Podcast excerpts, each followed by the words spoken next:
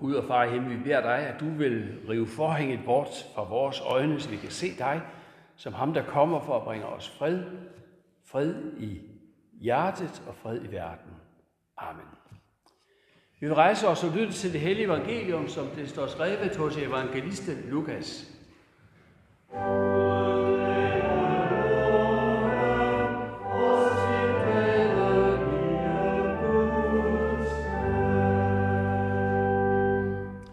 Jesus kom også til Nazareth, hvor han var vokset op.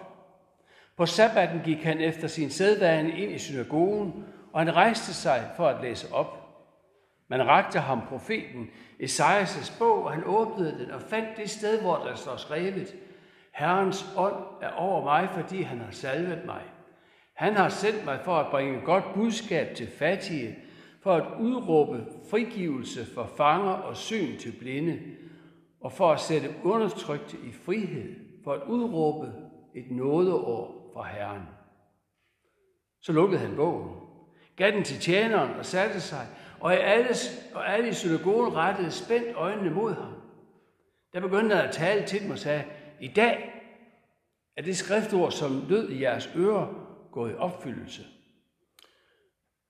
Alle gav de ham deres bifald og undrede sig over de nådefulde ord, som udgik af hans mund, og de spurgte, er det ikke Josefs søn?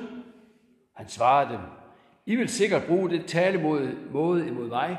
Læge, læg dig selv og sige, vi har hørt om alt det, der er sket i Kapernaum. Gør også det samme her i din hjemby. Men han sagde, sandelig siger jeg, ingen profet er anerkendt i sin hjemby. Og jeg siger, som sandt er, der var mange enker i Israel på Elias' tid, dengang himlen var lukket i tre år og seks måneder. Så der blev en stor hungersnød i hele landet. Og Elias blev ikke sendt til nogen af dem, men til en enke i Sarepta i Sidons land. Og der var mange spedalske i Israel på profeten Elisas tid, og ingen af dem blev renset, men det blev syreren Naaman. Alle i synagogen blev ud af sig selv af raseri, da de hørte det. De sprang op og gjorde ham ud af byen og drog ham hen til kanten af det bjerg, deres by var bygget på for at styrte ham ned. Men han bandede sig vej midt imellem dem og gik. Amen. Værsgo til det.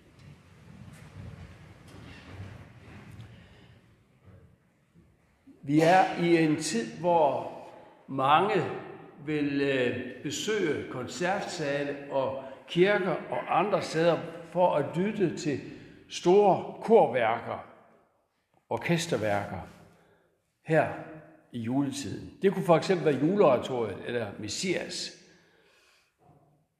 Når man lytter til sådan et værk, så begynder så er det første, det lyder, det er uvertyren. uvertyren. Et musikstykke, et lille forsvag på, på alle de musikalske temaer, som værket vil indeholde. Små elementer, som vi senere vil høre udfoldet. Så ved du lidt, hvad du har i vente. Sådan er det med en uvertyre. I dag, på adventssøndag, er vi på en måde ved kirkeårets uvertyre. En dag, hvor hele kirkeåret bliver koncentreret. Vi får en lille smule forsmag på, hvad er det, vi vil, det vil indeholde i den kommende tid. Allerede i den første salme mødte vi det jo, hvor vi synger hver velkommen Herrens år, og først nævner os julenat, da Jesus blev født, som den første centrale begivenhed, som vi vil vende tilbage til senere, om ikke mange dage.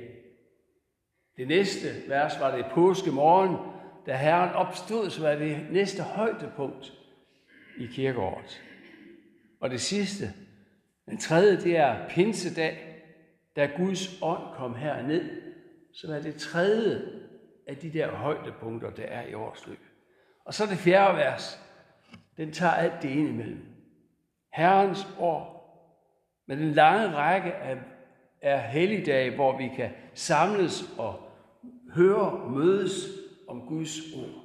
Vi får en lille forsmag på alt det, der skal udfoldes i løbet af de næste mange søndage og helligdage. Sådan er det med adventssøndag. Skabes en forventning. En forventning om, hvad er det, vi skal høre og møde? En stemning af forventning og glæde har vi jo ganske særligt i adventstiden. Adventskransen bliver tændt som et symbol på det.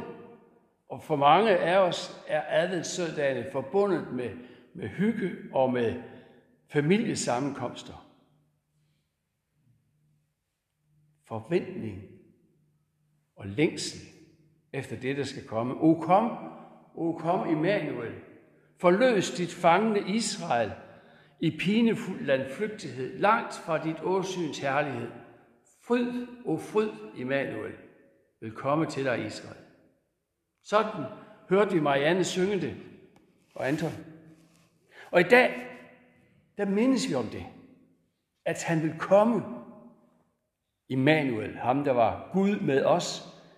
Immanuel, som er et andet ord for Jesus. I dag begynder vi Guds nådeår og venter, at han vil komme og forløse os med Guds forløsning og Guds frelse. Det forventer vi i tiden her, og det forventer vi i evigheds, evighedens perspektiv. Også i Nazareth, den dag Jesus var kommet til Guds tjeneste i synagogen der, var der forventning. Jesus var kommet. Han var vokset op i den by. De vidste, hvem han var, og de ventede sig noget godt af ham. For de vidste også, hvad han kunne. De havde hørt det fra alle egne omkring, men de havde ikke selv oplevet det. Nu var han kommet hjem. Og det har stor betydning på den måde at et, et bysbarn hjem, som har opnået en vis form for anerkendelse. Vi kan bare tænke på, hvordan Øre kommer på den anden ende, når Jonas Vingegaard kommer på besøg. Bare sådan lige for at have et lille forsmag på det. Det har betydning, når en af byens børn kommer hjem. Nu forventede de noget af ham. De forventede, at han ville møde op i synagogen med sin familie, sådan som det var sædvanen, og det gjorde Jesus. De har hørt rygter om helbredelser under, som han har gjort alle andre steder. Hørt, at han forkyndte med kraft og overbevisning. Men han også gør det hos os, tænkte de, da de gik derhen i synagogen. Og vil han gøre det endnu større, når han uendelig var kommet hjem. Det er ikke det, der sker. Det vender vi tilbage til. I dag er det os, han kommer til. I dag er det også, han kommer til med, med ord fra Gud. Ord, som han selv er opfyldelsen af. Det var han dengang, og det vil også være for os i det år, som ligger foran os. Han siger til os, at kirkeåret møder os som et nådeår. Et nådeår, fordi det bringer os i kontakt med ham. Ham, som er den, der handlede vel imod mennesker. Når vi igennem årets løb hører om underberetninger og, og andet i, i prædiketeksterne, så vidner det om Guds gode vilje ind i menneskers helt konkrete liv. Og på samme måde vil vi i det kristne fællesskab se eller opleve, at det manifesterer, os, manifesterer sig ved, at vi hjælper og støtter hinanden. Lytter til et godt budskab om, at han vil sætte undertrykte frihed. Det møder os som et år, hvor, vi, hvor han møder os med Guds fred og forsoning. Når vi oplever, at vi er ved at knækkes eller føler os udslukket som et, en rygende væge eller et, et rør, der er knækket, så vil han hele. Han knækker ikke det sønderbrudte og, og slukker ikke den osende væge, men sætter liv og kraft ind. Sådan lyder løftet fra ham. Og vi oplever det jo i glimt i vores hverdag. Der sker både noget og forsoning i vores verden. En gang imellem sker det. Som et lille mirakel. Hver eneste gang en brudt familierelation heles, så oplever vi det. Jeg var i torsdags i biografen og se filmen Synkefri. Jeg er jo ikke fra Hirtals, så jeg kan ikke sådan huske begivenheden, som den er skrevet over, og skal ikke kommentere på den. Men jeg så filmen, Og så, hvordan en katastrofe kan sætte sig som en mur af tavshed ind imellem mennesker, uden jeg kan sige, om det var sådan, det foregik. Så har han i hvert fald oplevet det, ham, der skrev, lavede filmen. En mur af tavshed. Og uden at afsløre for meget, for der kan jo godt være nogen, der ikke har set filmen endnu, så kan jeg sige, at hvis forsoning skal finde sted i den film, så kræver det, at vandet får lov til at spille en afgørende rolle. Så kræver det noget, der nærmest ligner en dåb, for at der kan komme ny liv. Brudte relationer kan heles, og vi oplever det som Guds nåde, når det sker. Tilsvarende i det store verden, når stridende parter i de store konflikter, de sætter sig sammen og arbejder frem imod fred og forsoning. En af de store oplevelser, af store eksempler på det, var da apartheid faldt i Sydafrika. Og man skulle finde en vej videre frem, hvordan skal de to grupper nogensinde komme til at leve sammen. Det kræver forsoning, var der en, der satte sig i, i spidsen også. Som ovenikøbet åbent vedkendte sig, at det vidste han, fordi han kendte forsoneren, Kristus. Man laver en forsonings- og sandhedskommission for at hjælpe de stridende parter til at leve videre sammen. Det var ikke perfekt, og det, skete, det blev langt fra et perfekt samfund, men det var et eksempel på, at forsoning kan finde sted. I den, i den sidste uge har vi overkøbet også set, hvordan selv det at frigive fanger og gisler, det også finder sted midt i en konfliktfyldt situation. Som et lille tegn på håb. På det håb, som i stor skala kommer med Kristus. Vi oplever i glimt i verden, hvordan Guds fred og forsoning kan sprede sig. Og det er det, Paulus opmuntrer os til at tage del i, når han siger, lad os da aflægge mørkets gerninger og tage lysets rustning på. Lad os leve sømmeligt, som det hører dagen til. Ikke i svir og druk, ikke løsagtigt og til og udsvævende, ikke i kiv og misundelse, men iklæd jer Herren Jesus Kristus. Iklæd jer ham. Vær, have ham med jer ud i verden. Ham, som var forsoneren frem for alle. Kirkeåret møder os som et nådeår, som et år, der bringer nåden fra Gud. Som frelseren og forsoneren møder han os og vil dele hele vores forhold til Gud. Og i ham går det i opfyldelse. Han sætter livet på spil for at give os den nåde. Det skete ikke den dag i Nazareth. Der vil de ham til livs. Der vil de ham til livs. Men han banede sig vej midt i... Men, men det skete ikke, at han mistede livet, men han banede sig vej midt igennem den flok, der ville ham til livs. Han banede på en måde livets vej midt imellem dem. Men tre år senere, der skete det. Der var det en anden vej, han banede sig.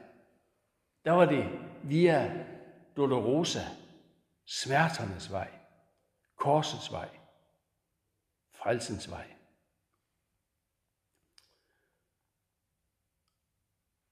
Sådan møder han os her på den første dag i kirkeåret. Med ord om, at Herrens ånd er over mig, fordi han har salvet mig.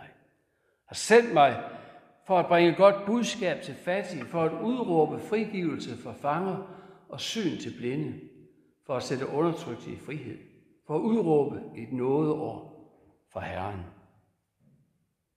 Da han læste det i synagogen den dag, der var øjnene spændt rettet imod ham. Med, med håbet om, at i dag vil det ske, og det er det, Jesus siger, i dag er det gået i opfyldelse, og det bringer stor jubel. Men han var tæt ved at blive lynchet bagefter.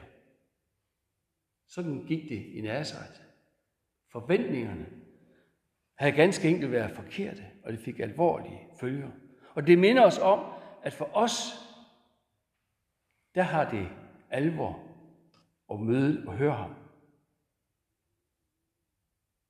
Det er kirkeårets uvertyre, hvor de vigtige temaer, de springes i spil. Og når vi så når til finalen, afslutningen nærmer sig, og sådan er det også i et musikværk. Den har en finale, en afslutning, hvor det hele det gentages, ofte i mere påtrængende form. Og her ved finalen, prædikens finale, der vil det også blive gentaget. For frelsen er os nærmere nu, end da vi kom til tro, sagde Paulus. Og vi synger det, eller vi sang det lige før, op til dagen nu frembryder, som den ganske verden fryder, op til dagens, til nådens skyldne år, frem med lys og glæde går, som de gamle før så såre, ventede med længsels tårer. Halleluja, halleluja. Det er finaletid. Og vi siger, lad os rejse os og være klar, som Paulus siger det. Han kommer til os med sin frelse til os, for kun i hans navn kan vi finde frelse og forsoning. Lov, tak og evig ære være du, vor Gud, Far, Søn og Helligånd. Du som var, er og bliver en sand treenig Gud, højlovet fra første begyndelse, nu og i al evighed. Amen. Efter prædiken vil vi synge den næste salme, og derefter beder jeg kirkebønnen fra alteret, og alle bedes om at være med i kirkebønnen og tilslutte sig med det lille vers 419, som også står på tavlen. O Gud, hør min bøn, den synger vi tre gange undervejs. Efter kirkebønnen, som er vores fælles bøn til Gud, der er der altergang, hvor der er mulighed for at modtage almindelig altervin eller alkoholfri vin. Og hvis man ønsker af en eller anden grund at modtage den alkoholfri vin, så peger man bare på den lille glaskaraffel, som jeg har med rundt, så skænker jeg den. Lad os, inden vi synger, rejse os og ønske for og med hinanden, at vor Herres Jesu Kristi nåde, Guds kærlighed og Helligåndens fællesskab må bære og blive med os alle. Amen.